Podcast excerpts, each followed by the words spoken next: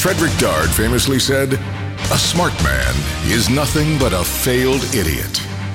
Frederick Dard had never been to Washington or spent time on Facebook or Twitter, where we have more failed idiots than even Mark Twain could make sport of. And I wouldn't call any of them smart. Confused yet? Good. Here's someone to make sense of the madness. His name is Dan Newman. I don't know about that. I'm kind of confused myself. Good morning, everybody. Welcome to a brand new week. Welcome to Monday. Can you believe this is our last week in the month of April?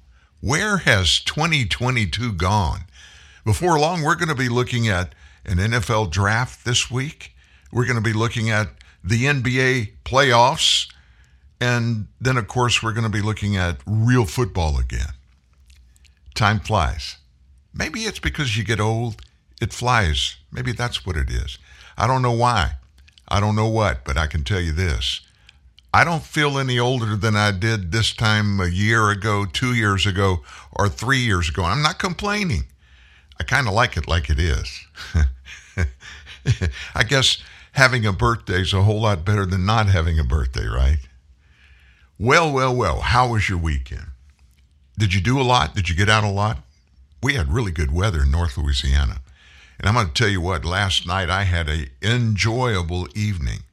About 300, between three and 400 men from our church got together and brought in a guy that cooked us a thousand pounds of boiled crawfish, sausage, potatoes, corn. I don't know if you like boiled crawfish. If you're from Louisiana, of course, I know you do. You've got to. That's a staple, especially of South Louisiana, where I'm from. But it's some of the best boiled crawfish I've ever eaten. And this is the perfect time of year. They start coming out, uh, being harvested in late February, but they're small. And as they grow during the season, they really get big. I mean, some of them right now are looking like baby lobsters. But this is the perfect time to get them before the shells get hard. And that makes them hard to crack and peel. So April, May, at least till maybe the third week of May, the best time. And if you like boiled crawfish, this is the perfect time to get some. And you can get them all over Louisiana. Um, they raise them year round. They have these crawfish farms around the state of Louisiana. You drive along I 49 going south and you look off to the left and the right and you see these fields that are flooded with water. We used to think those were rice paddies, but they're not. They're converted to raise crawfish in. Isn't that amazing? We Americans, especially we Louisianians, we are uh, creative in what we do, especially when it comes to food. Well, did you get away from the news a couple of days during the weekend? Just get away from it, the insanity, so you could put it to the side, and not have to worry about it? A lot of us did that. And that's not a bad idea to do every once in a while. But never fear, while you were doing that, we were grabbing all the good and important stuff. Not all good, but it's good to know all those things. And we're going to bring you up to date. We're going to visit with some folks that you want to hear from. Sky News down in Australia had a little bit to weigh in about our president over the weekend. We've got that for you. And also, I guess one of the biggest things going on right now, besides the fact that it looks like Elon Musk may be getting the green light to go ahead and close this deal to buy Twitter. We're going to get into that and the ramifications of that in a little bit. But we're going to start the show today over in Europe. Why don't we do that?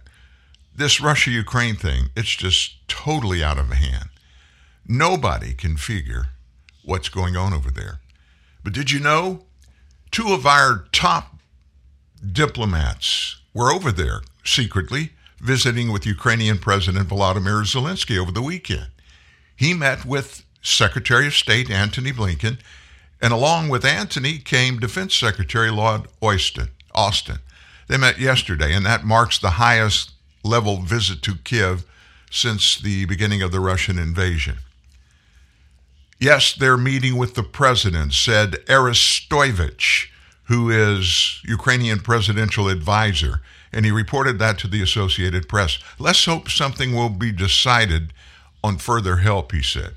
So these talks come as Zelensky is continuing to pressure the United States to give him more weapons and security promises. And Russia's stepping up its campaign in eastern Ukraine's Donbass region. You can't come to us empty handed today. We're expecting not just presents or some kind of cakes. We're expecting specific things and specific weapons, Zelensky said.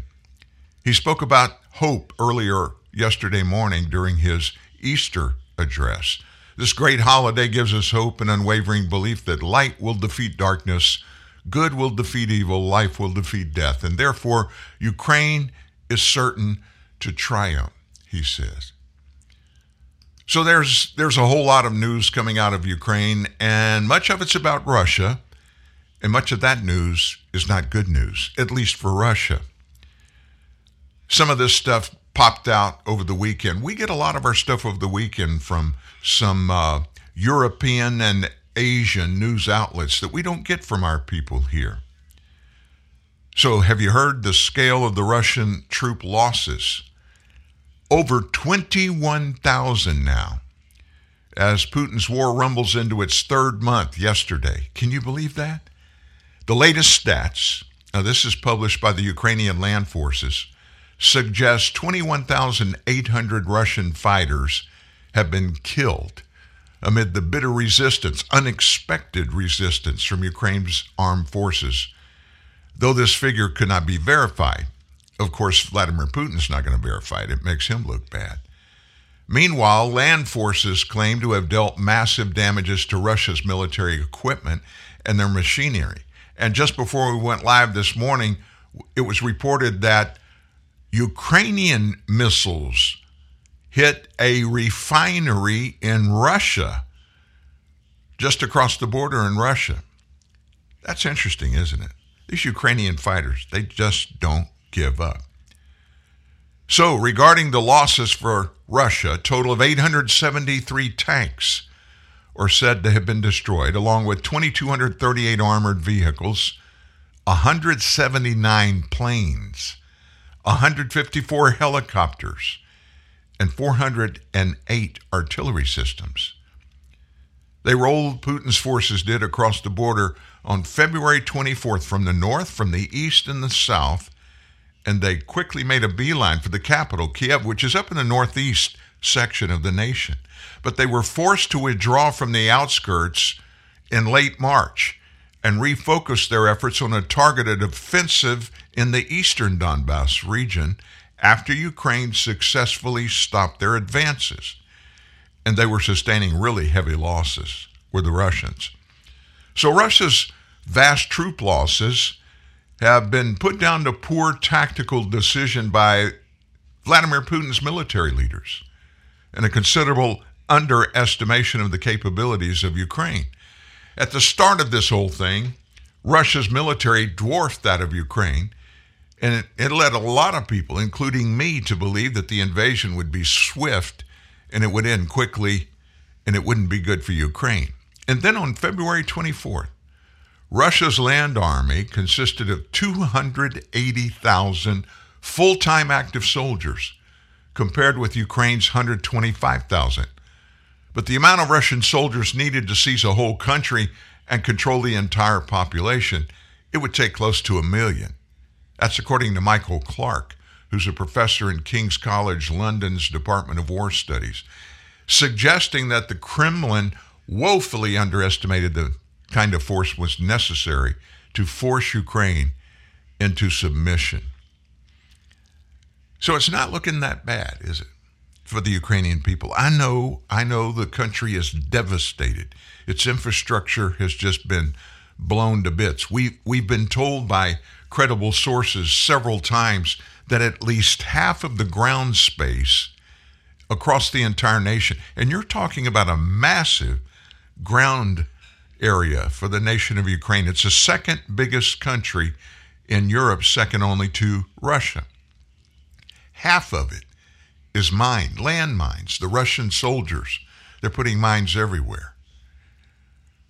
That's interesting philosophy. Also, it's very unusual, with the exception of this guy, Vladimir Putin, to just declare open war and just slaughter not just military people, but civilians across the nation.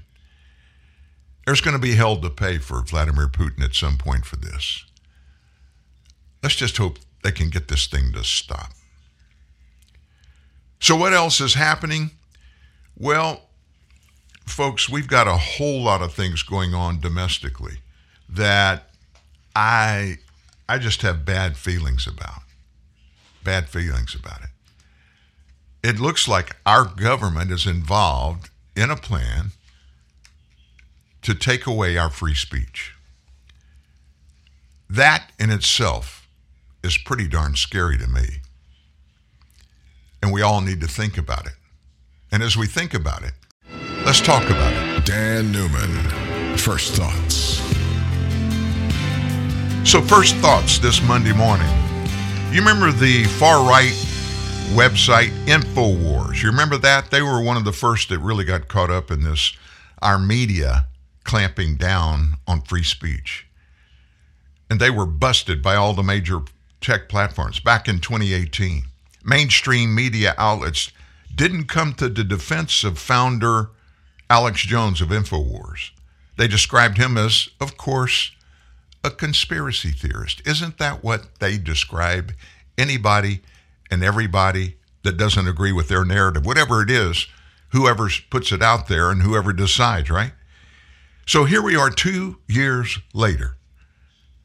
These same outlets had a similar non response when big tech imposed another media ban. Remember this one? On the New York Post, one of America's oldest and most well established newspapers. In October of 2020, Facebook suppressed an accurate Washington, uh, New York Post story on the laptop and business dealings of Hunter Biden. Twitter then blocked users from postings or reading the story and even locked the Post's primary Twitter account. Both tech giants said they acted, here's their reasoning, to prevent the spread of misinformation. So prominent media outlets like the New York Times either ignored the story about Hunter or they cast doubt on its authenticity, although they readily reported, remember this on that debunk Now public letter signed by 51 of the smartest people on earth, 51 former intelligence officials. They embraced that, but they wouldn't even let Americans make a determination on that original story by the New York Post. The media's growing acceptance, it grows every day, of big tech censorship of the press from 2018 to 2020. That highlights an ongoing and intensifying trend, a scary one.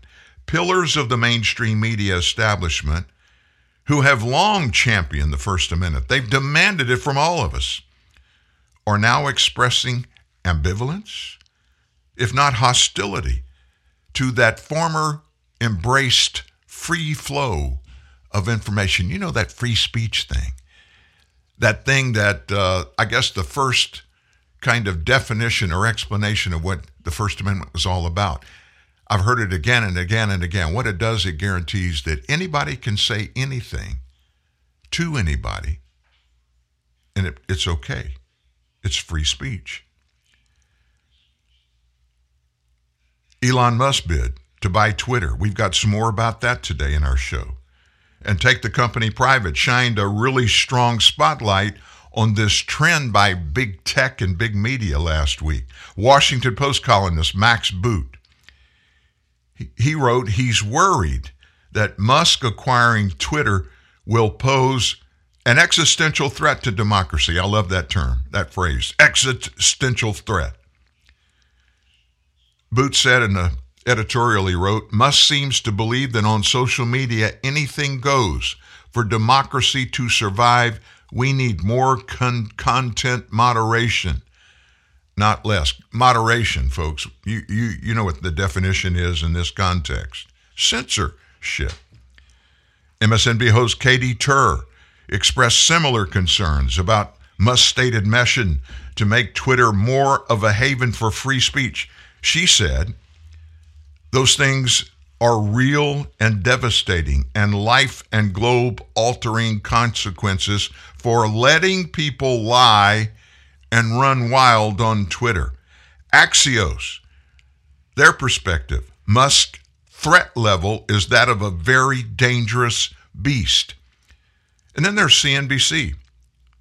Host Jim Cramer, the Securities and Exchange Commission guy, which has governmental authority over Musk's takeover bid, is mutilating the agency Musk is alleged to be doing. CBS correspondent Vladimir Duthiers described Musk as a, like a Bond, James Bond villain now, saying his initial purchase of a big stake in Twitter before his push to buy the whole thing was a very Bond villain move to pull. I didn't know James Bond was a villain. Bloomberg senior columnist Timothy O'Brien published a column arguing Musk investment in Twitter could be bad news for free speech. Musk himself has described himself as a, and I'm quoting him, free speech absolutist. And he lambasted Twitter for censoring content, stating he wants to implement changes to make Twitter more amenable to free speech. Go figure. If in doubt, let the speech exist. That's what Musk said recently at the TED 2022 conference in Vancouver. If it's a gray area, I would say let the tweet exist.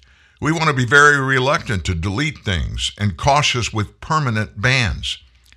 My strong intuitive sense is that having a public platform that is maximally trusted and broadly inclusive is extremely important to the future, not of the United States. Elon Musk said to the future of civilization. Despite those comments, CNN correspondent Brian Stelter, everybody's favorite CNN spokesperson, he has expressed fear at the prospect of Musk taking over Twitter, described the billionaire entrepreneur as a troll. Several other journalists have warned that much of the media establishment and liberal users would leave Twitter if Musk buys Twitter and is able to implement his free speech vision. Concern about his Twitter bid was also evidence in the entertainment industry over the weekend, made its way onto Saturday Night Live. That's a show that depends on free speech, by the way, for it to be successful. Elon Musk offered to buy Twitter for over $40 billion so he can loosen its free speech rules. That came from one cast member on SNL. That's how badly white guys want to use the N word. This uneasiness with opening up the flow of info, felt by those who make their living through the dissemination of information, may be an acceleration of a phenomenon that began years ago. The media was largely MIA in the defense of former CBS reporter and podcast host on Just the News, Sharyl Attkisson. They ignored the fact that she alleged the Obama administration's Department of Justice spied on her home and her electronic devices to determine who was leaking information to her for a string of her investigative stories. Prominent media outlets were similarly silent when House Democrats, led by Mr. I Know Everything, Adam Schiff, subpoenaed and published phone records of Just the News editor in chief John Solomon in 2019 as part of their bid. Remember? He was using this to begin the impeachment of Donald Trump, the first one. The press corps might also notice that Schiff's targets include one of their own, John Solomon, who was until recently a columnist at The Hill and whose reporting called attention to Ukraine's involvement in the 2016 election. That came from the Wall Street Journal editorial board. How is Mr. Solomon's reporting trail relevant to impeachment? The media usually condemn government officials who use surveillance to track and intimidate the media, but here they are cheering Adam Schiff on. Today, the media seem to be pushing for big tech just to arbitrarily shut down so called misinformation, even if it means narrowing press freedom. Here's another example 2016, the New York Times editorial board wrote that companies like Facebook and Google allow fake news to be shared nearly instantly with millions of users and need to block it quicker. Since then, the Times has repeatedly advocated big tech blocking misinformation, including posts from Donald Trump. But last month, the New York Times editorial board seemed to backtrack and said people should be able to express unpopular positions without being shut out of public discourse. But just three weeks later, New York Times podcast host Kara Swisher, who is, by the way, a longtime tech reporter, objected to the notion that Twitter even engages in censorship, arguing the platform instead suspends or bans people using content moderation, which is pretty much an, a nod to the idea that platforms should police content. About half of Americans get at least some of their news from social media platforms. That's according to the Pew Research Center. Now you understand why all these big tech folks on the left, they want Twitter and Facebook to be able to Twitter. Twitter censor anybody and everybody for what they say. Big tech efforts to monitor content for misinformation Remember all the COVID 19 stuff out there, and then there was the 2020 election, have not only been cheered on by key establishment media voices, but also aided and cheered on by the government. It's making a deadly historical partnership, folks. Recently, Homeland Security put out a national terrorism advisory bulletin which discussed how, quote, conspiracy theories misleading narratives, and mis and disinformation can fuel foreign and domestic terrorism. The bulletin cited false or misleading narratives regarding unsubstantiated widespread election fraud and COVID 19 online as key factors contributing to the current heightened threat environment. In 2018, some conservative members of the media warned that big social media platforms banning Infowars, which just filed for Chapter 11 protection, by the way, could lead to a slippery slope of further censorship. Other journalists call such fears overblown. Whether that was a turning point or not, the establishment, the legacy media, mainstream media, whatever they want to call themselves, is expressing a striking indifference to growing restrictions on press freedom. Sounds to me, it sounds eerily like what was happening in Hitler's Germany in the run up to World War II. The first thing he took over when he got his seat in government, the very first thing he did, there was no television, very little radio, he went to every newspaper and he walked in or had some of his henchmen walk into these newspapers across Germany and he told them, from this point forward, we will bring you the stories that you will cover. And you will cover no other ones. And if they would not agree, you know what he did? He shut them down. Using the same philosophy and justification as you heard us just mention one after another. No, there was no Facebook. There was no Twitter. There was no Google, YouTube, none of that. There was no television. But big government always finds willing people out there that want to be viewed in a good light by big government.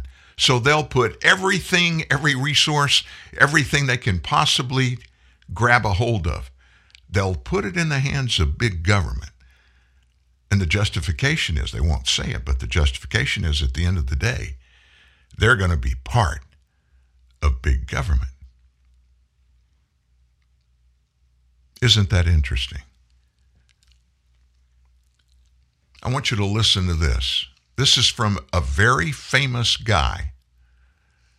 I'm not going to tell you who it is until you hear him talk. All this. I mean, you know, this is not the thing that. There's two kinds of dangers. One is what I just yeah. talked about that we've arranged a society based on science and technology in which nobody understands anything about science and technology. And this combustible mixture of ignorance and power, sooner or later, is going to blow up in our faces. I mean, who is running the science and technology in a democracy if the people don't know anything about it?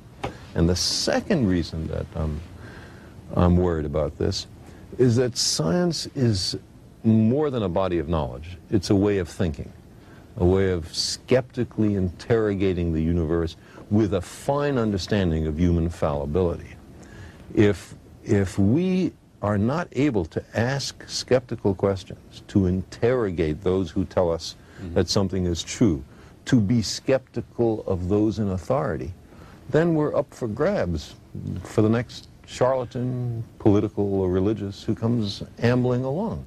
What he had to say applied to everything that we've looked at the 2020 election, all of the misinformation over and over again during COVID 19, our pandemic, politics at every level, media at every level. And he hit the head. He basically said if we can't ask these questions, if we can't express our thoughts and our opinions, we're just going to fall apart. That was Carl Sagan, the great philosopher. And he said that 25 years ago. And he was speaking about American lifestyle 25 years ago. We are way, way, way down the road, Carl, way down the road from where you thought it was the beginning of the end. So, where are we on that timeline now as the United States? I mean, you can't talk about anything. you get you get plastered. I mean, you get denigrated. Remember, remember when all of the questions begun to be asked around the nation about the results of the 2020 election. And it was staggering to me, just simply because I didn't have access. I'm a journalist, but I didn't have access to all of the data, all of the information. But when I began to listen to the sworn testimony of people that were be, being involved in these legislative from these various states, they would hold these hearings and would bring these people in, sworn testimony. And these people were obviously giving reports about factual things they saw. And then all of a sudden, what happened? The media quit talking about it. Why is that? They were being threatened by sponsors. They were being laughed at and they were being told, at least the people upstairs in these media outlets like Fox News, One America News, Newsmax, Wall Street Journal, don't talk about the 2020 election being stolen. There's no evidence that proves that. Today, folks, 13 states have found absolute proof that the 2020 election, at least a huge part of it, was rife with fraud. We don't know how many votes were abused, how many were cast illegally, but we know there were massive numbers of it. And of course, when you bring that up, the first thing somebody on the left, any of these media outlets, Brian Stelter, prime example, if you bring it up, oh, there's no way you can prove that that fraud was good enough or sufficient to overthrow and change the results of the election. Here's the question we as free Americans need to ask At what point are you comfortable with giving up the validity of your vote and the promise that your vote's going to count? How many of you's is it okay to lose their vote because somebody else decided to cheat?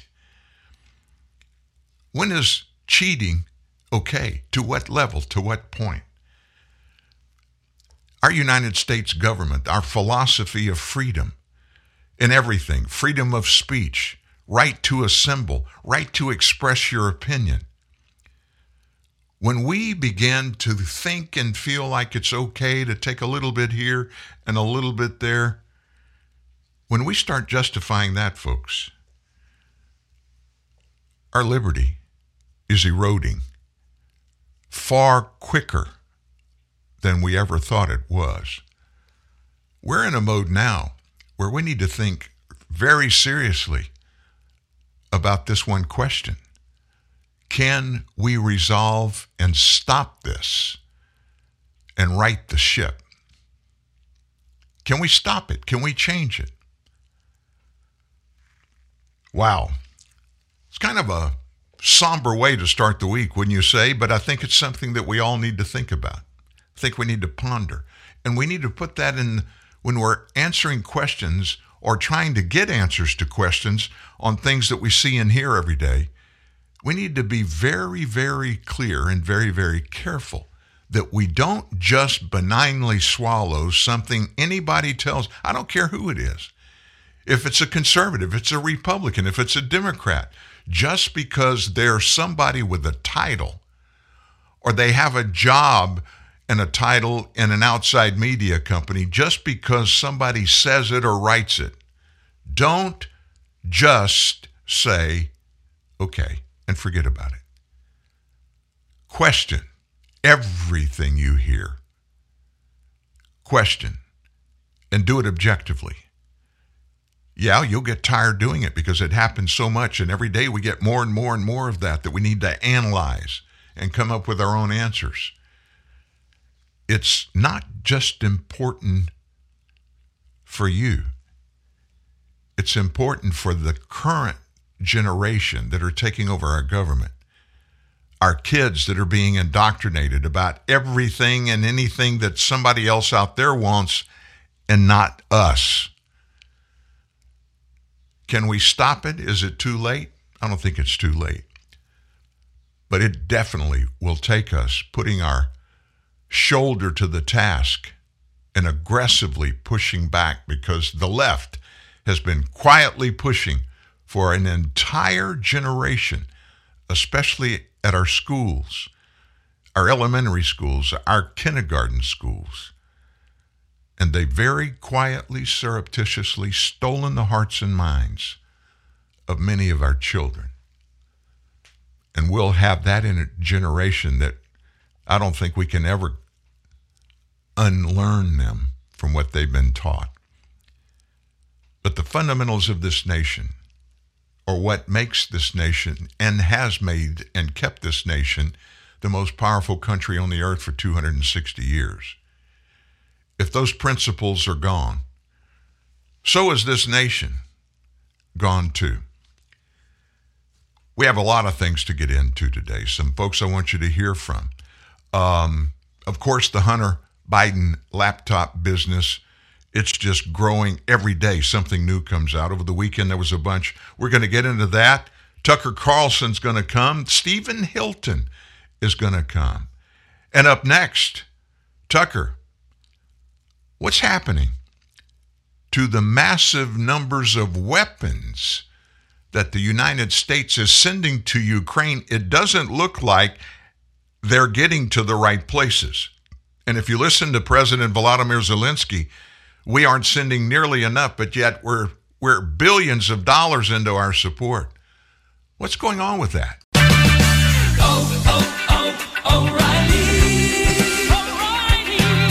We may not be able to lower the cost of gas, but we can do something about how many miles you will drive per gallon. Stop by your local O'Reilly Auto Parts store today and let us help you increase the performance of your car or truck. Simple things like replacing your air filter, changing worn out spark plugs, and using fuel injector cleaner can add up to better fuel economy and big savings. There's an O'Reilly Auto Parts store close to you that has the name brands, low prices, and people who can help. Restore lost fuel economy and eliminate rough idle with Lucas Fuel Injector Cleaner. Right now at O'Reilly Auto Parts by two and get one free. Lucas Fuel Injector Cleaner quickly cleans clogged injectors to increase fuel efficiency and help your vehicle run smooth. Lucas Fuel Injector Cleaner, buy two, get one free at O'Reilly Auto Parts. Better parts, better prices every day. Limit supply. See store for details. O'Reilly. Oh, oh,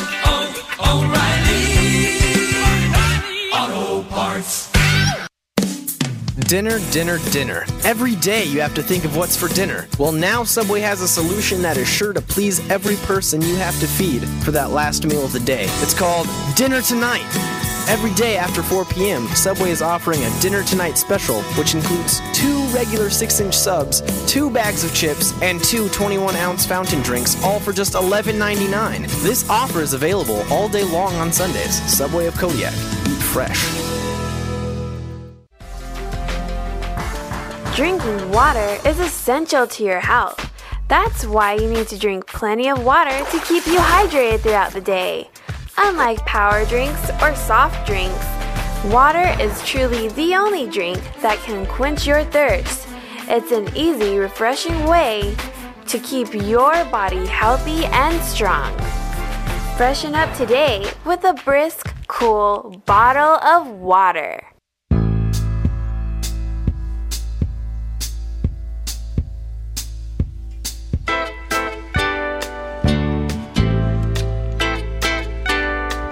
Our friends from down under, Australia, Sky News, they're going to weigh in in just a little bit about the current status, at least the mental and emotional status of the President of the United States. But before that, going into the break, I ask you this question Where is all of the equipment? And when I say equipment, I'm talking about weapons, artillery, supplies, ammunition. Where is all of that stuff going? Because it appears it's not all getting to the Ukrainian people, at least at the front with Russia. Tucker Carlson weighed in over the weekend and asked that same question. So, inflation is higher than it's been in generations, maybe than it's been ever, depending how you measure it. So, Joe Biden's response he's going to print a lot more money and send it to the government of Ukraine. Today, I'm announcing another $800 million to further augment Ukraine's ability to fight in the east, in the Donbass region. This package includes heavy artillery weapons, dozens of howitzers, and 144,000 rounds of ammunition to go with those howitzers. It also includes more tactical drones. Sometimes we will speak softly and carry a large javelin because we're sending a lot of those in as well. Oh, spare us the stupid Churchill stuff. It's not just the guns that we're sending. The Treasury Secretary announced today we're sending another half a billion to pay for the salaries of workers in the Ukrainian government. Is that government, should we be doing that? But more to the point, what happens to all these weapons that we send to Ukraine? Well, according to CNN, we don't know. Quote, the U.S. has few ways to track the weaponry to send across the borders, so the weapons are disappearing fast. Watch. The first shipments of that new, more heavy duty military assistance for Ukraine started arriving in the region over the weekend. But there is already concern that more equipment may be needed soon. A U.S. official said there is growing concerns about the ammunition inventory of the Ukrainians, as it's expected that heavy ground combat will be picking up in the coming days in eastern Ukraine. Now, this new round of $800 million worth of security assistance assistance includes 18 howitzers and 40,000 artillery rounds. But a source said that those could be expended and used in just a matter of days. Now, the Pentagon has been working trying to address how to arm the Ukrainians faster. So they've beaten you into submission with moral lectures. Meanwhile, the White House has sent more than a billion dollars to Ukraine in just the past week. And then today, as we told you, the Secretary of the Treasury announced we're sending another half a billion to pay the salaries of Ukrainian government workers. Shouldn't we have an audit of Zelensky's finances first? Ooh, shut up. That's Russian disinformation. Colonel Doug Macgregor is a former senior advisor to Secretary of Defense. He joins us tonight. Doug, thanks so much for coming on. So, is there no concern that, because we've seen this so often in the past, that weapons that we send to a war zone might wind up in the wrong places? Well, I think there is some concern, but not enough to uh, stop the hemorrhage of uh, materiel and money into Ukraine. We've had terrible problems in the past with accounting for where weapons and ammunition go. We saw that in Southeast Asia. We've seen it in Iraq and Afghanistan. And I think we can say with some certainty that many of these weapons will end up in the hands of people we'd rather never see them in. But that aside, if you listen to what President Biden said today, he's conveying the impression that any of this will change the outcome. It will not. What's happening right now in the Donbass is the final annihilation of what remains of Ukraine's best forces down in the southeastern corner of the country. Uh, they, they can't change that. Remember, the distance from Poland to the battlefront is roughly the same as the distance between St. Louis and New York City. They don't have the infrastructure to train people, they don't have the infrastructure to sustain the equipment, and then they've got to move it. I'm afraid the only thing we're doing is escalating tensions with Russia and turning Western Ukraine into a large target set for Russian missiles, rockets, and uh, airstrikes. I, I, I, this is also sad for so many people, mostly the Ukrainian civilians caught in the middle of it. Are we making life better for them? It seems like we're fighting to the last Ukrainian to me. Well, we are, and and the thing is, I I really think the president and his supported uh, supporting advisors believe that somehow or another they're going to arrive at a negotiating table in the future where they will be able to dictate terms to Moscow, and that's not going to happen. And if there is no negotiated settlement, then Western Ukraine just becomes a firing range. Anytime they see any evidence for significant military uh, equipment show up, they'll destroy it from a distance because the Russians have never been interested in crossing the Dnieper River. They were always interested in destroying the Ukrainian forces. That job's about through. Uh, so I think the, the sad truth of the matter is that this is a proxy war in which we're sending large numbers of Ukrainians to die without any real hope that we'll attain anything of importance to them. God, it's so depressing. And it's especially as you put it that way, as clearly as you do. Colonel Douglas Macgregor, thank you so much for joining us tonight.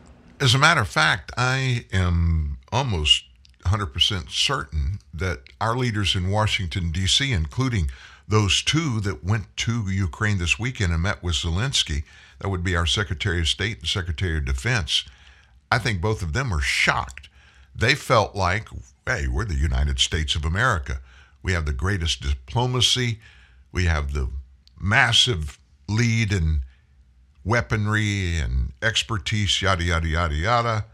And we're the United States of America. So when we take on for a partner of ours, when we go to military action, we're just going to blow anybody away. And they need to know that. So they'll just back off.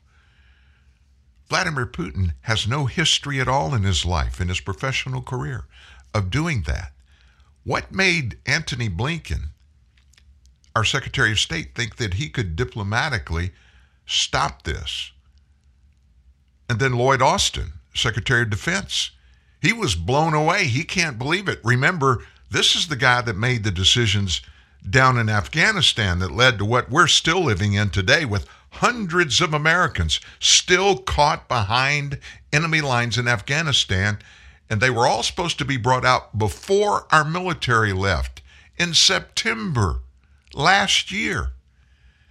And don't forget this Lloyd Austin was the commander of CENTCOM back in the Benghazi days. He's the guy that made all of the big decisions regarding not sending our troops in to save our bureaucrats and our great army and our Navy military people that were there in Benghazi that were all slaughtered. And this is the guy that he thinks he's going to take on Putin and beat him? I got to be honest with you. We are inept at the top of our government Department of State, Department of Defense, and the White House. We're an extreme disadvantage. Volodymyr Zelensky, who was a comedian, an actor, a comic, before he ran for president, was elected in Ukraine. He's got more on the ball than any of those three men I just mentioned combined. And it's because he's factual, he's literal, he's seeing what happens before his eyes, and he's not coming up with some grandeur, grandeur, oh, picture of success and joy and happiness and all that, because none of that is happening in Ukraine. It's kind of like that old saying it's stupid to come to a gunfight with a knife. And that's what Volodymyr Zelensky and his people have right now. Meanwhile, where in the heck is our president? If you've ever wondered why this president, Joe Biden, is making the decisions that he makes or not making the decisions that he should make, if you've ever wondered, you're not going to see any examples or any explanations from our mainstream media. None of them will even mention his cognitive disability, any possible decline there. None of them. And when he makes these stupid mistakes, which he makes every day with his mouth, none of them weigh in and say anything about it. And what's saddest of all is there are millions of Americans out there that are digesting this from these mainstream media platforms. And because they're not bringing it up, anybody else that brings it up, oh, you're just a conspiracy theorist. Joe's okay. He's the president. Yeah, you know, he's approaching 80 years old, and we all slow down a little bit when we get in that age. You can't slow down in the White House. You can't slow down with the highest inflation in this generation. And that's if you believe what they're telling us our inflation rate is. And who would they be? It would be the Joe Biden administration. You don't think they're going to fudge a little bit with the factual data, do you? you know they are. And then there's Joe Biden himself. It's now time to check in with the fearless, bold, razor sharp leader of the free world, the 46th President of the United States, Joe Robinette Biden. Let's listen to his response when asked about Title 42 in relation to illegal immigration. President, on Title 42, sir, are you considering delaying lifting Title 42? No, what I'm considering is continuing to hear from my uh, my, uh, well, first of all, there's going to be an appeal by the Justice Department because, as a matter of principle, we want to be able to be in a position where, if in fact it is strongly concluded by the scientists that we need Title 42, that we be able to do that. But there has been no decision on extending Title 42. That is just incredible. To be clear, he was asked about Title 42, which is a Trump era policy that allows the US to quickly expel migrants to their country of origin when they've crossed the border illegally. Biden's answer there was about the appeal on mask mandates on planes, but he also mentioned Title 42. This is what he said, word for word. He said, No, what I'm considering is continuing to hear from my my first of all there's going to be an appeal by the Justice Department because as a matter of principle we want to be able to be in a position where if in fact it is strongly concluded by the scientists that we need title 42 that we'd be able to do that.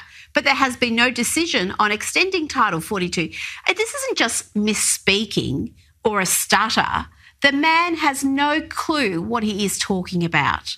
Now, let's not forget the media wanted to ship Trump off to the funny farm because he walked slowly down a ramp. But we've got the current president and his obvious cognitive decline being largely ignored by the bulk of the US media. Biden's weekly gaffe tally is rising. Here he is talking about natural wonders. You know, our natural wonders uh, are, uh, you know, inspire and the, the, reflection inspires our to take action. You know, um, uh, but what we love about Joe is that he always knows where he is and who he is talking to. And we're also joined today by uh, uh, Larson and uh, and I know you're gonna He was again bragging about all the time he has spent with Xi Jinping. I was with Xi Jinping. I've traveled with 17,000 miles and spent more time with many other world leader over a total of, I think, and we're up to 90 some hours of talking or meeting together over the last six, seven years. And we're in the foothills of the Tibet Biden keeps boasting about time spent with Xi, not just in the foothills of the Tibet, as he called it, but also the foothills of the Himalayas. America is a nation that can be defined in a single word. I was in the foot, uh, foot, foot excuse me, the foothills of the Himalayas with Xi Jinping, traveling with him. I actually traveled 17,000 miles when I was vice president. I don't know that for a fact. So, in that short clip from earlier this month, he goes from failing to name the one word that best defines America to lying about the time he has spent with Xi. It's such a bold faced lie that he has repeated so often that even his friendly media outlets like the Washington Post had to run a gentle fact check. A fact check, mind you, peppered with compliments for Sleepy Joe, but nevertheless one that found his claim worthy of three Pinocchios. That's not good. Three Pinocchios from the Washington Post. And you know, whoever the Pinocchio distributor at the Washington Post is, you know they were like, oh my gosh, do we have to do this?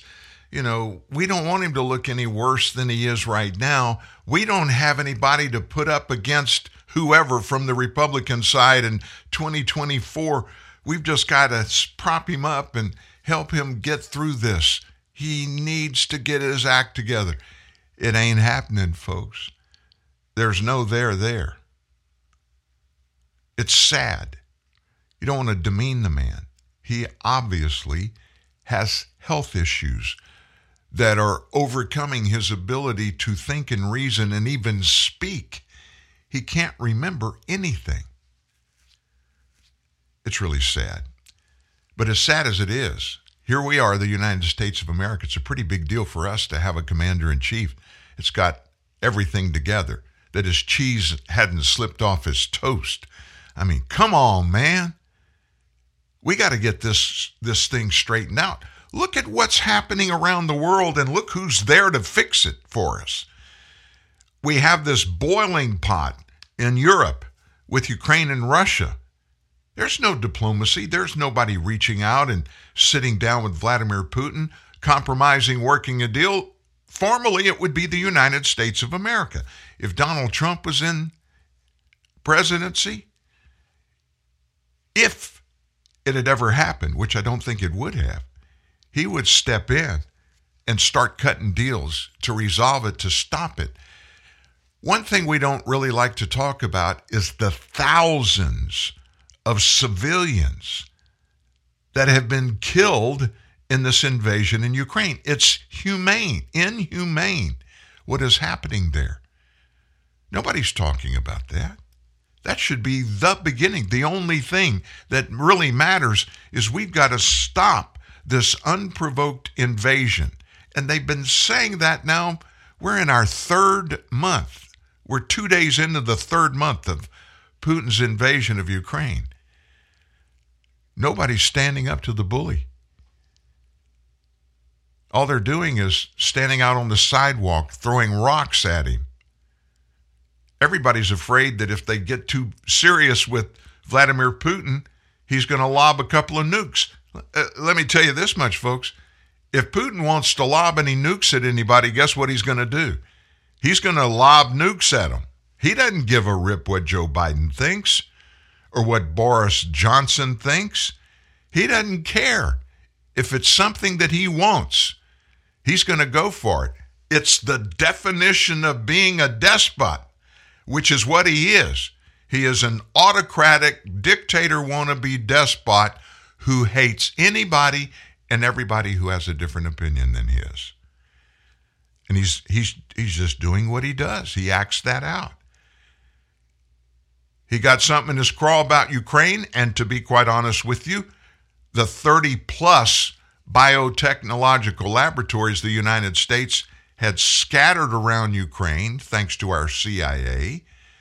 Only God knows what's been being created there. Wouldn't surprise me at some point if we find out a weaponized SARS CoV 2 was weaponized in Ukraine in one of those laboratories. We're in a bad spot. We're in a bad place with the President of the United States who he doesn't have a clue where he is that makes it worse. And then we also have, besides our massive inflation, besides supply chain issues that haven't been addressed, yet alone fixed, Have you been to the store lately? I went into the grocery store this weekend. A bunch of the. Uh, let, let me give you one example. We use grape jam. Now, this may sound trite. Grape jam, not jelly, grape jam. For the last three weeks at Walmart, at uh, Walmart, at Kroger, and at Target, in the grocery sections, over a three-year, a three-week period, there's no grape jam. There's no jam at all. Only thing they have is jelly. Nobody's talking about our supply chain issues. They're back. They're back. And let me tell you what else is back. We got trouble. Hunter, Hunter Biden, and Joe. That's next. Real truth, real news. TNN, the Truth News Network. Dunkin' is putting a whole new spin on pumpkin at Dunkin' with our new pumpkin cream cold brew. Smooth, bold cold brew topped with velvety pumpkin cream cold foam made with cinnamon and nutmeg spices. And there's more pumpkin for you to love, like the delicious fall classic, our pumpkin spice signature latte. Rich espresso topped with whipped cream, caramel drizzle, and cinnamon sugar. That's how we pumpkin at Dunkin'. Sip into the fall season with the new pumpkin cream cold brew or pumpkin spice signature latte.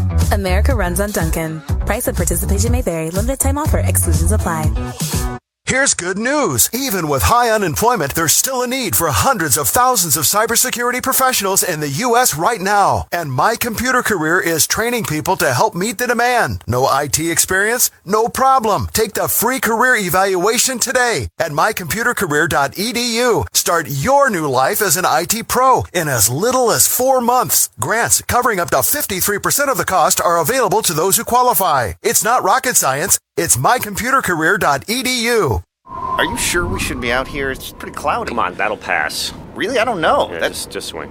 I'm holding a Swing. a Bob? Whoa. Looks like someone could have used Yahoo OneSearch on his mobile phone. Try Yahoo OneSearch and get news, sports, even weather. Get better results. Text weather and your zip code to 92466. Be a better golfer. Yahoo! Standard carrier text messaging rates apply. New Dunkin' Refreshers. Vibrant fruit flavors like strawberry dragon fruit and peach passion fruit. B vitamins and energy from green tea. All under 200 calories. Order ahead via the Dunkin' app for a contactless way to order, pay, and pick up in the drive thru America runs on Dunkin'. Price and participation may vary. Limited time offer. You're standing against the tide of creeping insanity. One truth at a time. TNN, the Truth News Network. Before we weigh into the Hunter Biden stuff, big news this morning Tesla, Elon Musk, and Tesla. I never would have thought that Elon Musk would have had any desire whatsoever to get involved in a social media platform. I mean, I would think with his SpaceX and then, of course, with Tesla, his plate would be pretty full. So I was shocked a few weeks ago when it was announced he bought 12.5% of the stock of Tesla, excuse me, of, of Twitter. But he did. And then everybody began to perk up, and all of the conspiracy theories began, and mainstream media started screaming and crying. It was wah, wah, wah. He's a free speech guy. We, we went into that in our opening segment today. But here we are today, and it looks like, and, and, and here's why I'm, let me, get, let me just build up to what I'm about to tell you. In big business, in corporate um, corporations, publicly owned, publicly held corporations. Whenever there's going to be something big that's going to happen, have you ever noticed if it's good, somebody will leak? There'll be a little leak that'll come out. And, you know, stories coming out say it may happen. And when those start coming, those are very normally strategically placed tidbits going out of the news. Why would they do that? Well, guess what's happening to Twitter stock today? It's up over $50 a share. Two months ago, it was $17 a share. What's the difference, Elon Musk?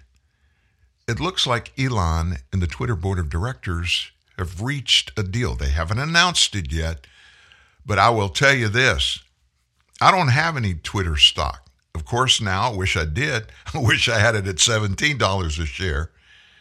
But typically, what happens, especially in the case of when there's going to be a takeover involved, what do the board of directors have to offer Elon Musk? What do they have to offer their shareholders, the people that own stock in their company? What's their commitment as directors of the board? To make the value of that company higher than it was when they became directors of the board. And so now they're going to be able to come out of this thing with a smile on their faces because look at what they've done. On their actions, they have helped the value of each share of Twitter stock go from $17 to $50 a share. Now, let me tell you something very unusual and very sad. Normally, when you have a big company like this, those who serve on the board of directors, they own a massive amount of company stock. They're really invested, you know, they have their skin in the game. Do you know that the collective stock ownership by all of the members of the board of directors of Twitter combined is less than one tenth of 1% of the stock of Twitter? They don't have any skin in the game. So if they can make this thing happen with Elon and get this kind of money for the stockholders' shares, they're going to come out smelling really good. It looks, it looks, it looks like that deal is going to happen. $43 billion is what's on the table from Elon Musk. And just remember this Twitter hasn't been a very successful big company in the stock market. Their stock is just rolled around. It's virtually, and why would that be? It's because it doesn't make a lot of money. And you know what Elon Musk is going to do. And this is going to horrify the left, everybody on the left. If and when this happens, he's going to turn it into an open forum. Everybody, good or bad, within reason. But there will be no censorship based on political ideology. There won't be that anymore. He's going to make it be a free speech outlet. And what's going to happen then? You watch the stock then. It's going to roar because profits are going to go through the roof. And Elon Musk is going to make much, much more money and be even more wealthy than he is today. And that is just roasting a lot of people on the left. They love the fact that big tech censorship takes care of them.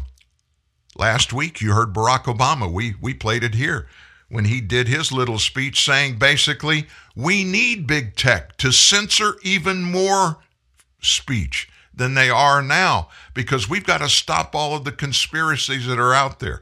Never mentioning that a lot of the conspiracies that are out there come from the left. But they're not conspiracies if they come from the left, right? All right, going into the break, we mentioned Hunter Biden. There's every day now more and more news coming out.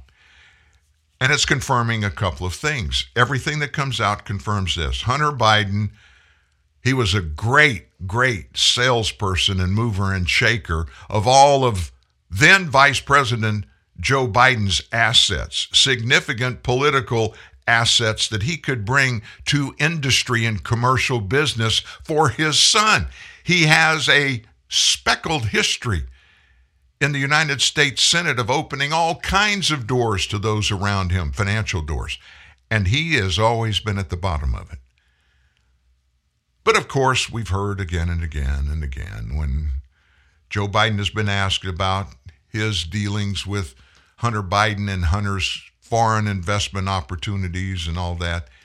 Not only was he not directly involved in it, not only was he not indirectly involved in any of it? He never spoke to any any of Hunter Biden's constituents in business, and he never spoke to Hunter Biden nor his brother Jim, Joe's brother Jim, about their investment opportunities. Well, guess what? It looks like Uncle Joe lied. New reports showing Hunter Biden's most prominent business partner, once had an official sit down with then Vice President Joe Biden back in 2010. In fact, logs obtained by the New York Post show that Eric Schwerin visited the White House and other prominent locations 19 times between 2009 and 2015. We're just showing, those are just nine of them on the screen. They met 19 times, including sit, a sit down with Joe Biden himself and meetings with his staff and top staff. New York Post reporter Jon Levine broke the story and joins us now. Jon, thank you very much uh, for being here and fascinating work that you're doing uh, in uncovering this. What do these meetings tell you? On top of what we've learned from the laptop, these meetings, the timing of them, who he's meeting with, um, what does it tell you? Well, you know, the Hunter Biden story is really a very simple one. In 2019, Joe Biden said he never had any foreign business dealings or never had any involvement in his son's foreign business dealings.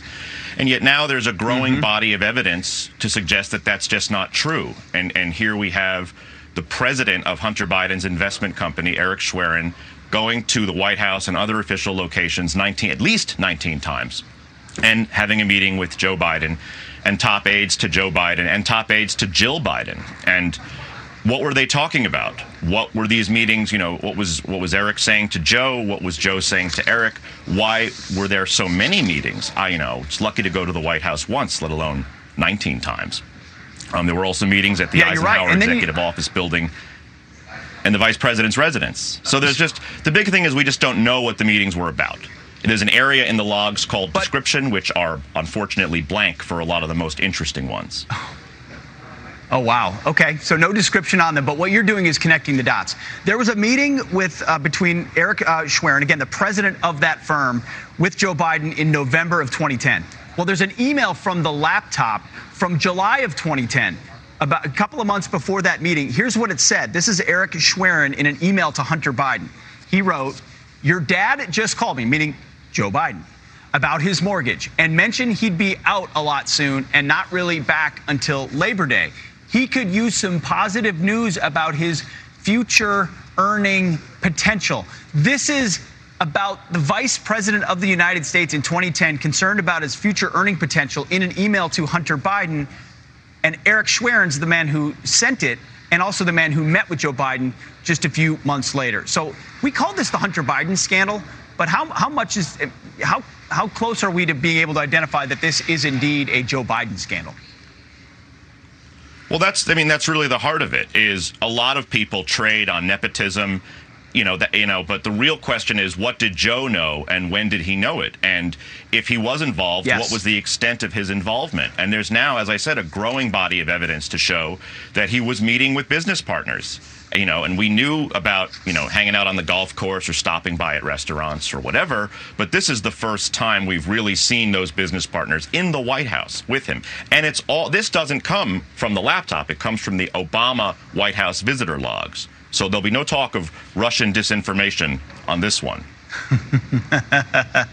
Second source indeed. Real quick, we're out of time. Eric Schwerin, uh, has he been asked questions? What do we know about what he said about this?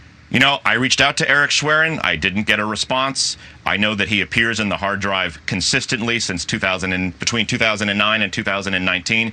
He's one of the most intimate one of the most intimate players in the whole saga as you mentioned earlier. He had access to financial records for for Joe Biden. They were talking about the mortgage, they were talking about future financial stuff and you know, but but we really need to flesh this out. We really need to know what they were talking about, what future earnings were they discussing and mm-hmm. did they talk about the business? We deserve to know, and maybe future Republican controlled committees uh, will ask those questions. Jon Levine, thanks for doing the great work. The New York Post has been ahead of this from the beginning. We appreciate it. Do you realize what we are seeing play out before our eyes?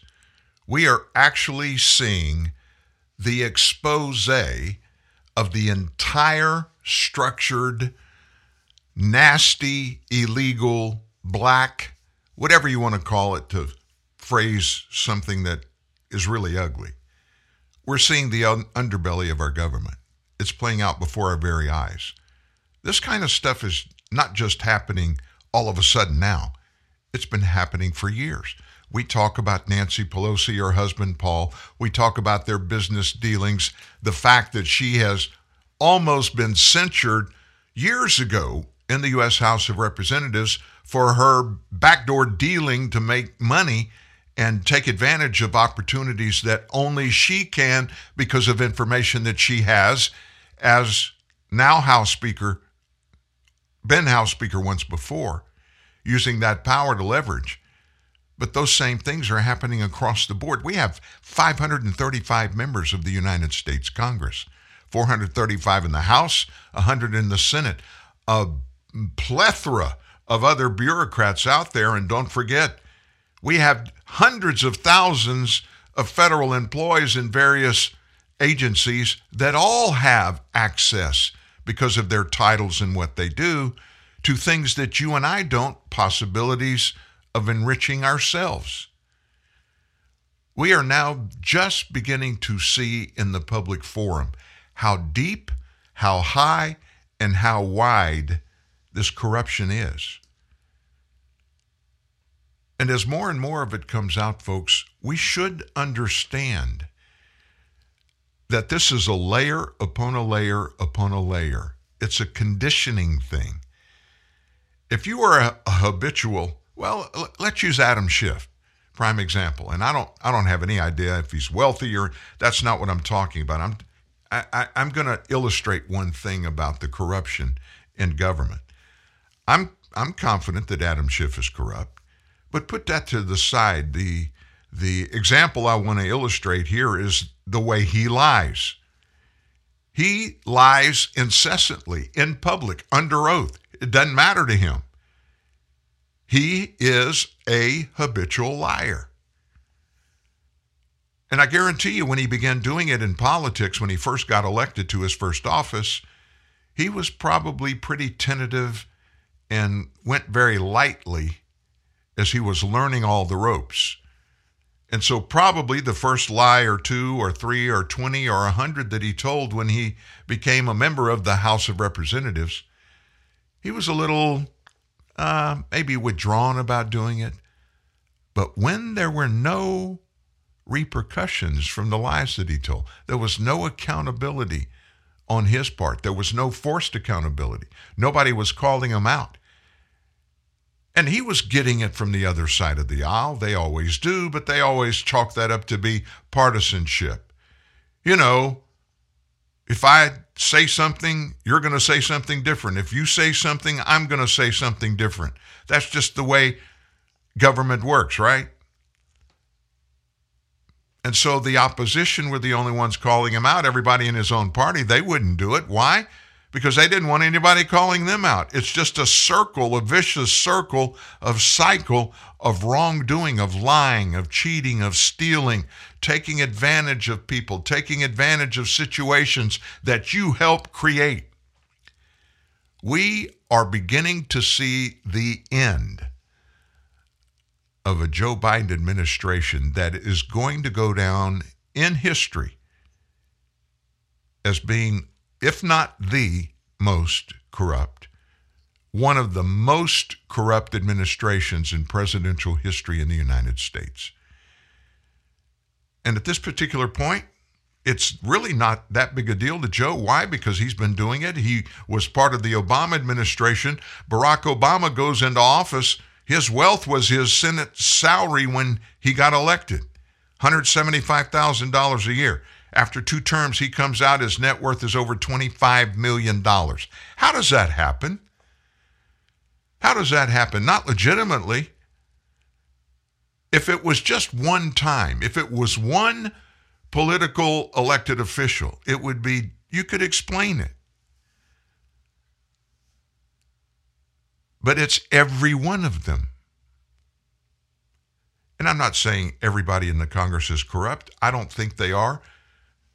I know a few people in Congress, and I know a few people that aren't corrupt in Congress, but I don't know any of the others. So I can't say how wide it is, but I can tell you this it's there. And not only is it there, it's rampant.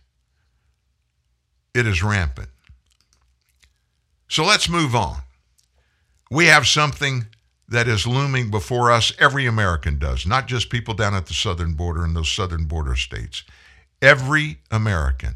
You basically have a port of entry at the city limits of your town or city where you live. I'm serious. they are shipping illegals from those coming across our southern border across the nation, all 50 states. They're even flying them to Hawaii, of all places. Florida, Maine, of course, California, Washington State, Alaska. They're putting these illegals everywhere, they being the Joe Biden administration. So it's it's about to come to a head. You know it is. In fact, maybe it already is at a head. Right now, just to give you an example, with this Title 42 thing pending, and we'll talk about that in a moment. Right now, today, as we sit here, people in the Homeland Security Department are privately admitting that 6,000 foreign nationals are staged today in Tijuana, waiting to rush the U.S. Mexico border when the Title 42 Public Health Authority ends on May 23rd. That's 6,000. That's one spot. 3,000 to 6,000 foreign nationals. We are preparing for the worst case scenario, one official said. Weeks ago, the CDC announced they would end the Title 42 on May 23rd.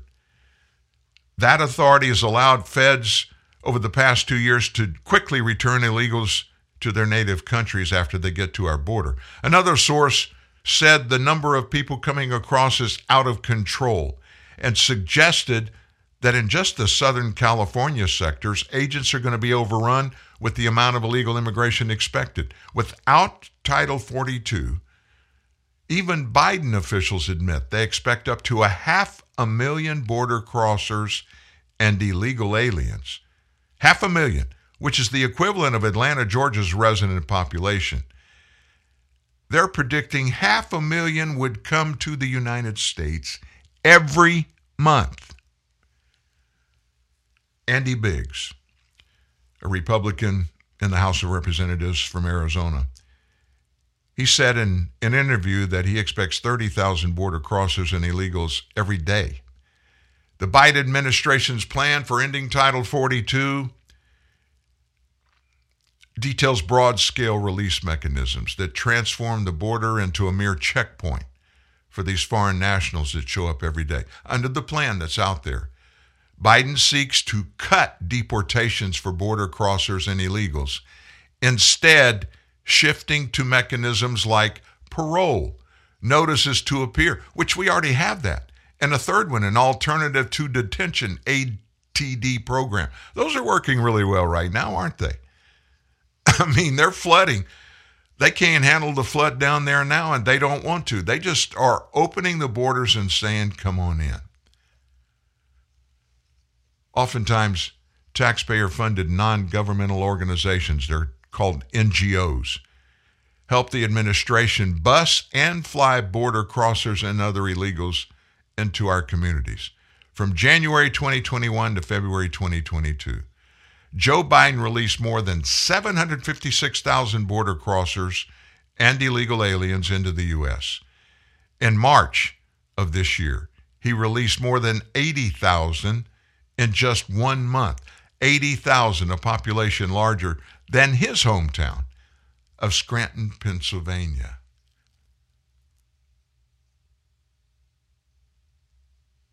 This is what we're facing. We're not facing it as a potential, it's already happening. It's already happening. Now, I don't care how big your heart is, I don't care what your political affiliation is if you're an American citizen or if you just live in the United States of America, this should be the number one thing outside of your personal financial situation that I guarantee is changing because of our massive inflation. This should be number one. Why is it? Because we don't want these people here? No. Do you realize the United States of America allows more legal immigrants to come into our nation every year than do any other country on the planet? That sounds like a big deal. But it's not just any one country on the planet. We let more legals come here, legally immigrate to the United States every year than do all the other countries on the planet combined. And yet, that's not good enough for this administration and for Democrats. over the weekend. Elizabeth Warren, she is a president wannabe. She's I don't know if she's going to declare and run again in 2024, but she'll be hovering around the stage waiting. She said this in one sentence over the weekend. She said, Title 42, there's no evidence it has made us safer. And that with its release, termination, there is no evidence that will prove lawlessness will go up in the United States. A U.S. senator said that over the weekend, and she didn't smile when she said it. Let me just give you some facts. According to DHS status indicators, over 365,000 criminal aliens have been booked into local Texas jails between June 1st of 2011 and March 31st of this year. Over 365,000. This is just Texas. And of those 365,000, 250,000 were classified as illegal aliens. Over the course of their entire Texas criminal careers, these quarter of a million illegals were charged with more than 611,000 criminal offenses, which included arrests for 1,324 murder charges, 72,000 assault charges, 18,000 burglary charges, 77,000 drug charges, 1,100 kidnapping charges, 35,000 theft, 53,000 obstructing police, 4,409 robbery, 7,615 sexual assault charges, 8,741 sexual offense charges, 9,000 weapon charges. Department of Public Safety in Texas criminal history records show those criminal charges have resulted in over 264,000 convictions, including 623 murder convictions, 30,000 assault, 92,000 burglary, 37,000 drug convictions, 383 kidnapping convictions, 15,853 theft, 25,000 obstructing police convictions, 24,000 robbery, 3,854 sexual assault, 4,500 sexual offense convictions, and 3,665 weapon convictions. Don't think for a second that this illegal activity at our southern border is faceless, that it will not come to your house, because it will. It will definitely impact you, and it's already doing it for hundreds of thousands of people in Texas alone. You know what I did over the weekend? I had these stats from Texas. I tried to get the same from California, from Arizona, and New Mexico. They don't have them out there. I wonder why that is. Why wouldn't they publish the similar ones so we could compare with? Well, New Mexico is definitely a blue state. Arizona, on the border. California, blue state. Texas, conservative. They believe in one thing the other states apparently don't the rule of law, and that laws come only from the U.S. Congress. You're fighting back the tidal wave of deceit, lies, spin, and ignorance with TNN, the Truth News Network. The following is an important time insensitive announcement from Staples. Now, for an unlimited time only, Staples is drastically cutting their everyday prices on hundreds of products your business needs. That's right, the clock is not ticking. Walk, crawl, or lollygag to Staples, and you will not miss this opportunity. These are everyday price cuts. Take a four pack of AA Duracell batteries was $4.79, now just $2.99. But act now or later because these Staples everyday price cuts will be around for a really, really long time. Price cuts like a two pack of Scotch Magic Tape, previously $4.79, now just $2.99. And Scotch Packaging Tape, now just $2.29 for today, tomorrow, and pretty much every day till the cows come home. But don't hurry. These everyday price cuts are indefinite. To repeat, these prices will last. So stop by your nearest Staples whenever it's convenient and take advantage of these normal, continuing, everyday price cuts. Thank you. So it's this beautiful summer day, and while most guys would say, let's go to the beach, Donnie says, Hey, let's go to Pilgrim Furniture in Mattress City. They're having a warehouse sale. I say, Are you serious? He says, Your place needs furniture, and at the sale, you can get beautiful stuff and save 50, 60, even 80%. So we go to the Pilgrim Warehouse sale. I buy a sofa, a love seat, and this really cute dinette set. But the big thing is, we pick it out together, Donnie and me. Maybe this relationship is going somewhere. The warehouse sale at Pilgrim Furniture in Mattress City.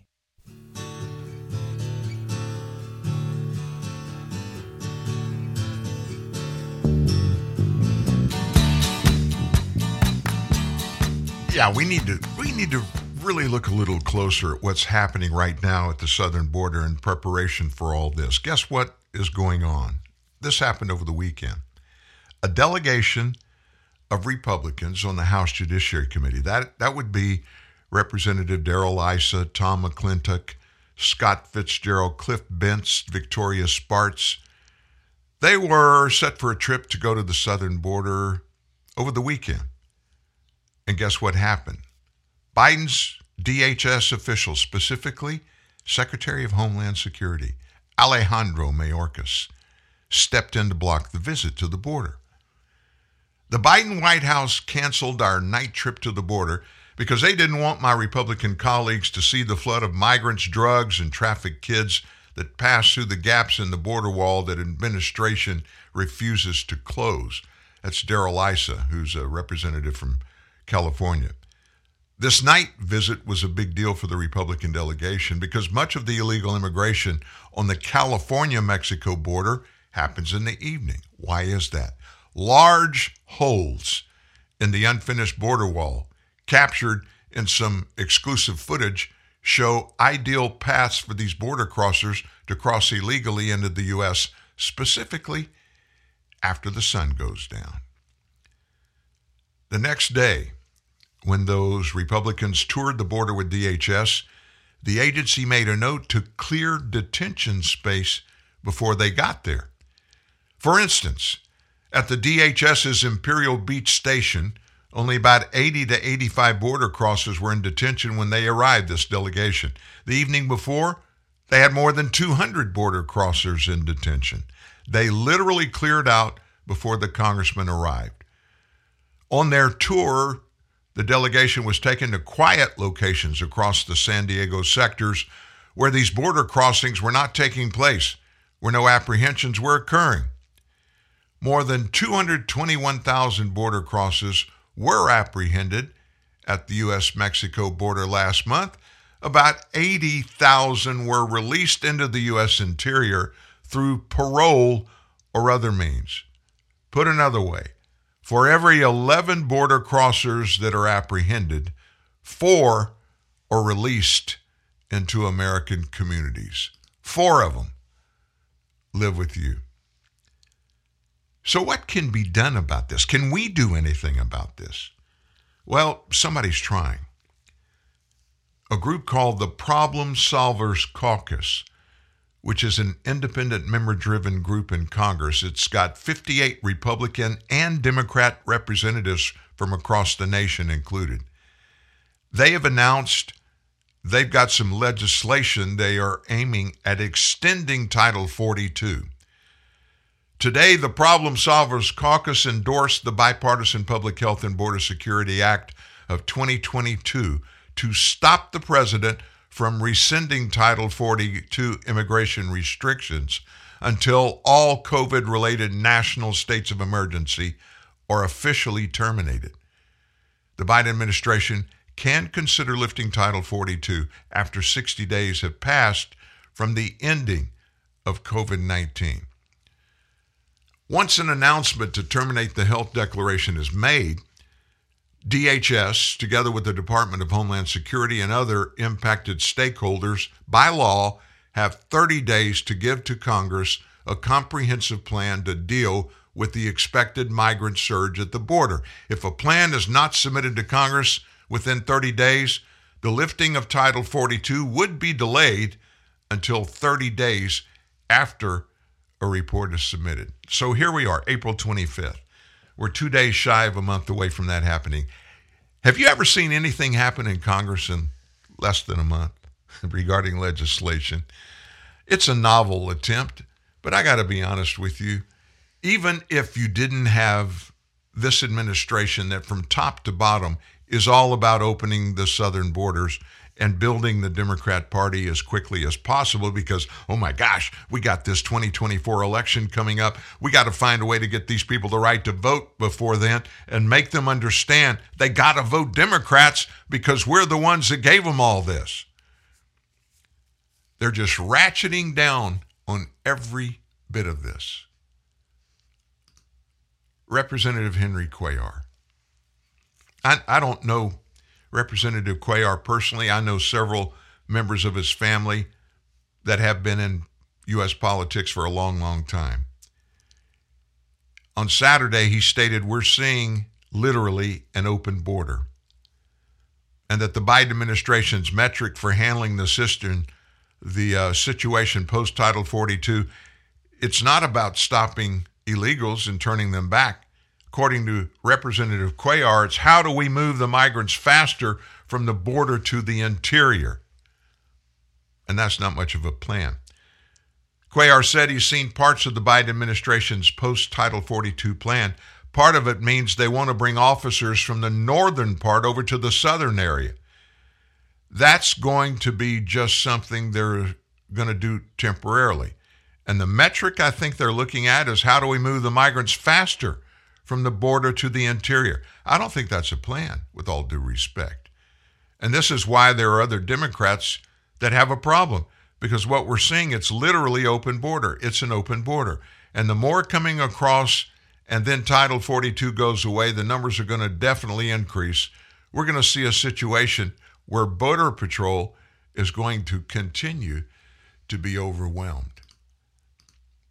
It's not like everybody doesn't know what's going on. I mean, everybody knows what's going on. And pretty much everybody knows why it's going on. However, two thirds of Americans don't agree that what's going on is acceptable and want it to stop. Two thirds. Two thirds of Americans want this to stop. The other third, obviously, members on the left that want open borders. And you know, I get it. I do. There is a is, is a very mixed batch of people that want it. A lot of these that want this to happen and have been actually paying hard dollars to keep it going.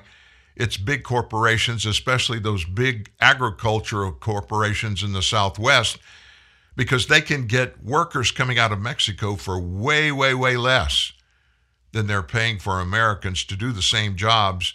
And because the federal government won't crack down on illegal immigration or even corporations that suborn illegal immigrations to get these workers over here, it's going to continue. It's going to get worse and worse and worse. And as we explained to you with the numbers, yeah, there are some good people that are coming in, but hundreds of thousands of criminal acts are being committed against Americans by a sector of these illegals that are coming in.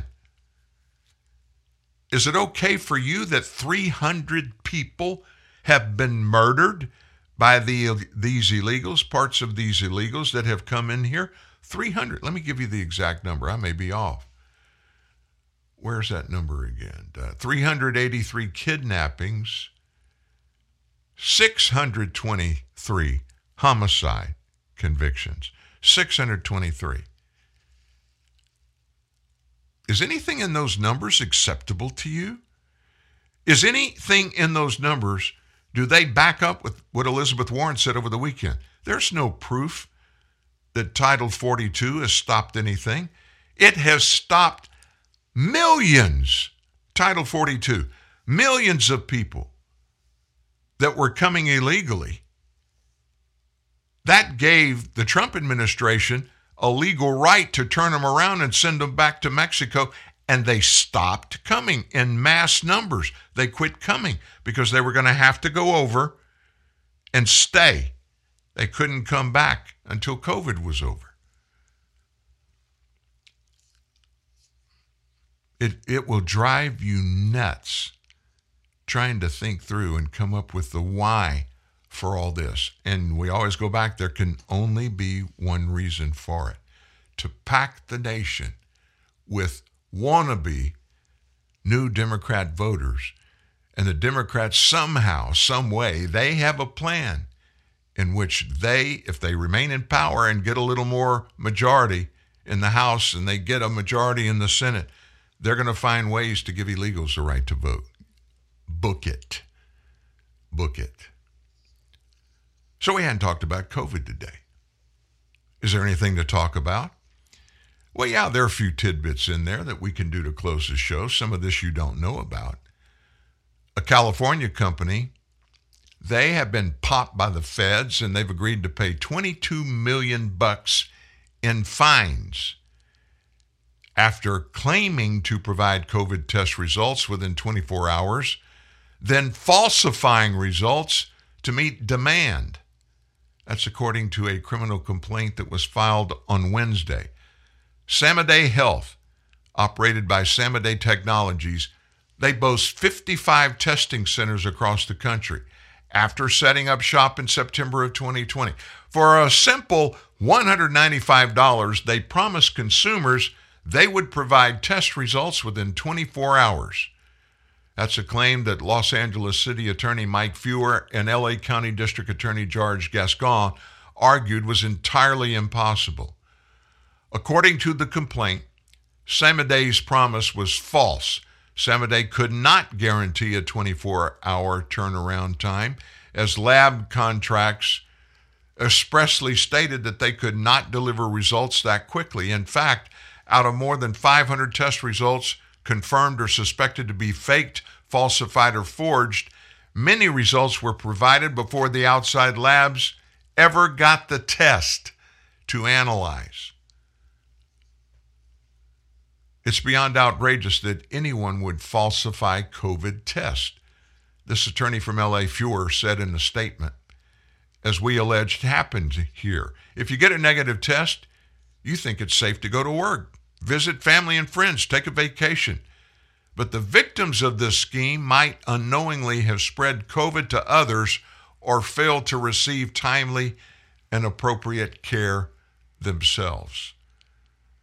I just go over COVID myself. I just got over COVID myself and know how essential it is to have accurate test results. This landmark resolution will stop this scheme, give restitution to consumers and insurers, and impose severe penalties. This settlement agreed to included 13 million to the city and county of LA.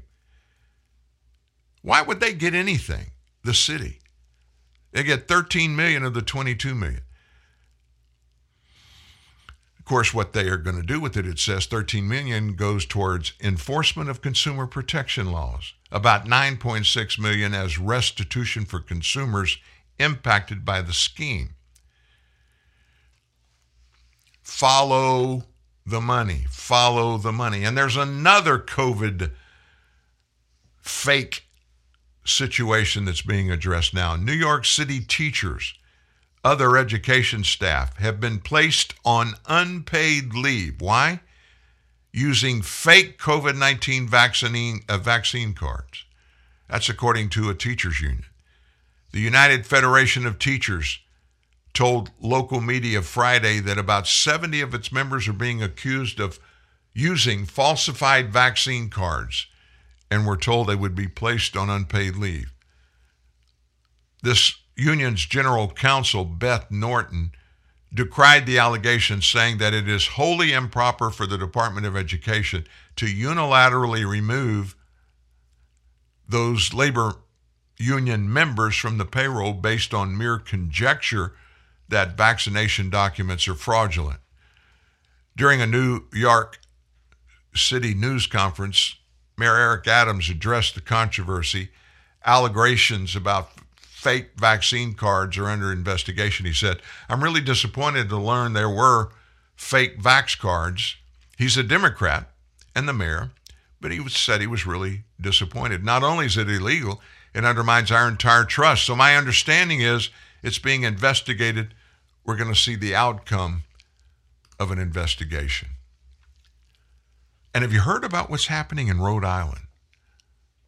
This one just kind of blew my mind. A Rhode Island state Democrat, he's getting blasted because he's proposed a particularly draconian vaccine mandate that calls for unvaccinated Rhode Island residents to be forced to pay twice the amount in state income taxes. State Senator Samuel Bell wrote this bill. It specifically states that every unvaccinated Rhode Island resident 16 years or older must pay a monthly civil penalty of $50 and twice the amount of personal income taxes as would otherwise be assessed. According to Laurie Gaddis Barrett, a concerned Rhode Island parent, the bill also applies to parents with unvaxxed children. Bell introduced the bill because he believes there's an ongoing COVID crisis in Rhode Island, according to the Boston Globe. The reason I introduced the bill is we have a crisis. Thousands of Rhode Islanders have died. I've had really painful calls from constituents who can't go to the store because they're immunocompromised, who have lost loved ones to this pandemic, who are really ill, not fully recovered, suffering long term effects. So, according to data from Worldometers, while the number of cases in Rhode Island has ticked up slightly in recent weeks, hitting a high of 344 on Friday of last week, they're nowhere near their higher high of nearly 7,000 per day that was being registered just a few months ago in January. Bell also introduced the bill because he likely believes everybody should be forced into compliance. Listen to this for the sake of his immunocompromised son, who reportedly suffers from interstitial lung disease. My son's condition has made me feel more compassionate and ready for the heavy level of abuse I knew I'd receive. I love my son more than I can put it into words. And the idea of him not being able to interact with people and to go to school, those things terrify me. And I'm not the only parent of a child with a serious immune condition, he said. It's not clear whether he realizes the vaccinated can contract and spread COVID just like the unvaccinated. Wow. You feel for a kid like that. You feel for a parent like that. We all do. We don't want our kids to be sick. But to try to force every resident in Rhode Island, 16 years or older, try to take away their health rights. Whatever happened to my body, my choice? Where'd the left go? Huh? Well, you know where they went. That that that applies only to one thing and one thing only abortion. Abortion. That's all it applies to. When it comes to this, oh, no, no, no. Big government. We have the right to tell everybody's got to be jabbed. And he wants to make it come with a, a really big cost for people who just want to live their lives and not have to do it at the behest of anybody in government.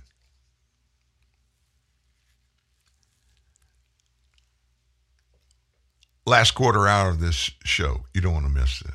We're going to take our last break. When we come back, I've got a couple of stories that will actually blow your freaking mind.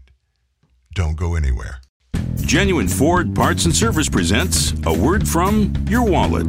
Oh, ah, are we at the gas station? Oh. Yeah, I know. I'm feeling these gas prices too. I'm the wallet down here. Head to a Ford dealership. Why? Proper vehicle maintenance. A new air filter can save 19 cents a gallon. Correct tire inflation up to 6 cents a gallon. Wow, that sure adds up. Fat wallets are very in right now. Right now, Motorcraft air filter replacement is just $19.95 or less. Replacing a dirty air filter can increase fuel economy by as much as 10%. Well, done. That was easy. Maybe you should listen to your wallet more often. Well, you're typically pretty quiet. Well, I didn't want to be a pain in the. Uh, uh, uh, uh. Hurry in for the best deals we've had in years. Money saving rebates on brakes, batteries, tires, and more. See your participating Ford dealer today. Today on Hey Culligan, softer equals better, here's a tweet from Ed Itchy in Idaho. Hey, Culligan, my laundry is so scratchy, I just cut myself on a cable knit sweater. Any suggestions? Hashtag send help. Hey, Ed Itchy in Idaho. Yes, the Culligan high efficiency water softener will make that thing so soft, it'll go from cable knit to cable knot. Itchy. Hashtag soft laundry. Hashtag already on the way. Get started for as little as $10 a month for six months at participating Culligan dealers. If you think we're just four wheels and a grill, think again. The Jeep Grand Cherokee redefines freedom. But what really makes Jeep? It's finding the perfect balance between luxury and adventure without ever compromising. It's driving across the country to see your family, to make new memories. So, what makes Jeep? You do. Jeep. There's only one. Jeep is a registered trademark of FCA US LLC.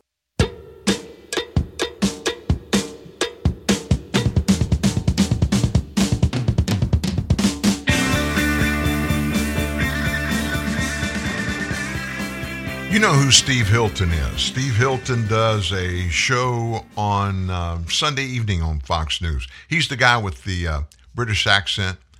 Um, he's a very conservative guy, unusual for somebody coming over from the UK. But when he came, just to give you a little quick background, his wife was a high up person in Twitter. Yeah, she was in Twitter. Now, when I say high up, she had a title like vice president, something like that. I don't remember exactly what she did, but she was very connected. She's no longer there. But Hilton is not reticent at all to share his personal opinion about pretty much anything to do with the country in which he lives now, which is the United States. And with this latest mass mandate overturned by that attorney down in Florida that the left are going crazy over, Steve Hilton weighed in with some pretty, very, very positive, angry thoughts about this whole debacle. Finally, thanks to this judge, Kathryn Kimball Mizelle, the totally unjustified anti science federal mask mandate was finally put out of its misery this week. Now, the experts are saying, of course, no one should be wearing a cloth mask. Listen to this. They can also hand out free N95s or K95s and the equivalent masks because these high quality masks, if you're going to wear a mask, wear a high quality mask. People should not be wearing a cloth mask thinking that they're well protected. Did you hear that? People should not be wearing a cloth mask thinking that they're well protected. Uh, yes, exactly.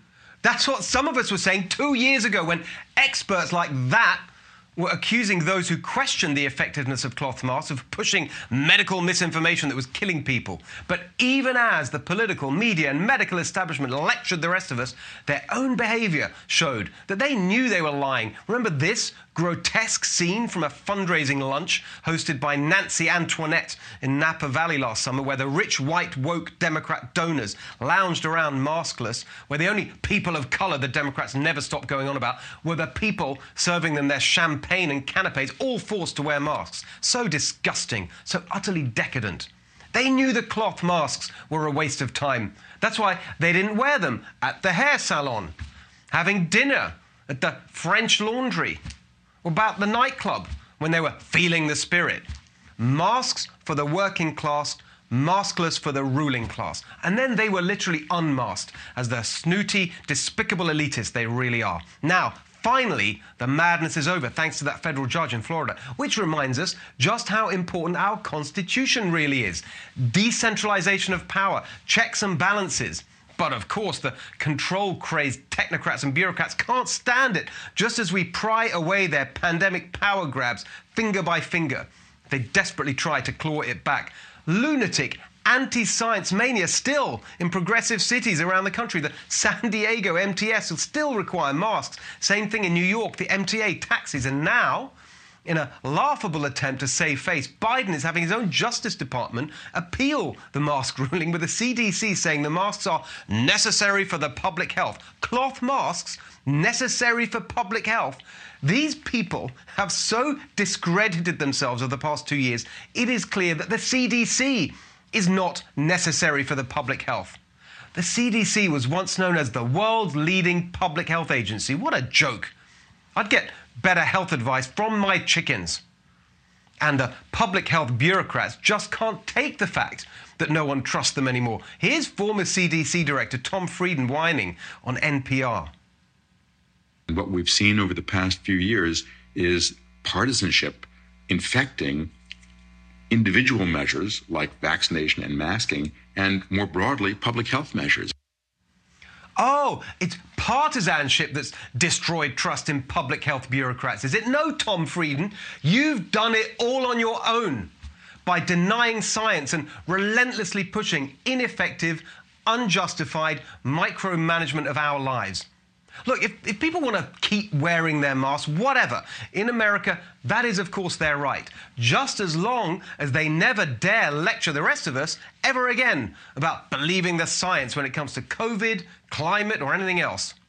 But exactly as it is their right to make their own decisions, it is our right too. That's what the Constitution guarantees.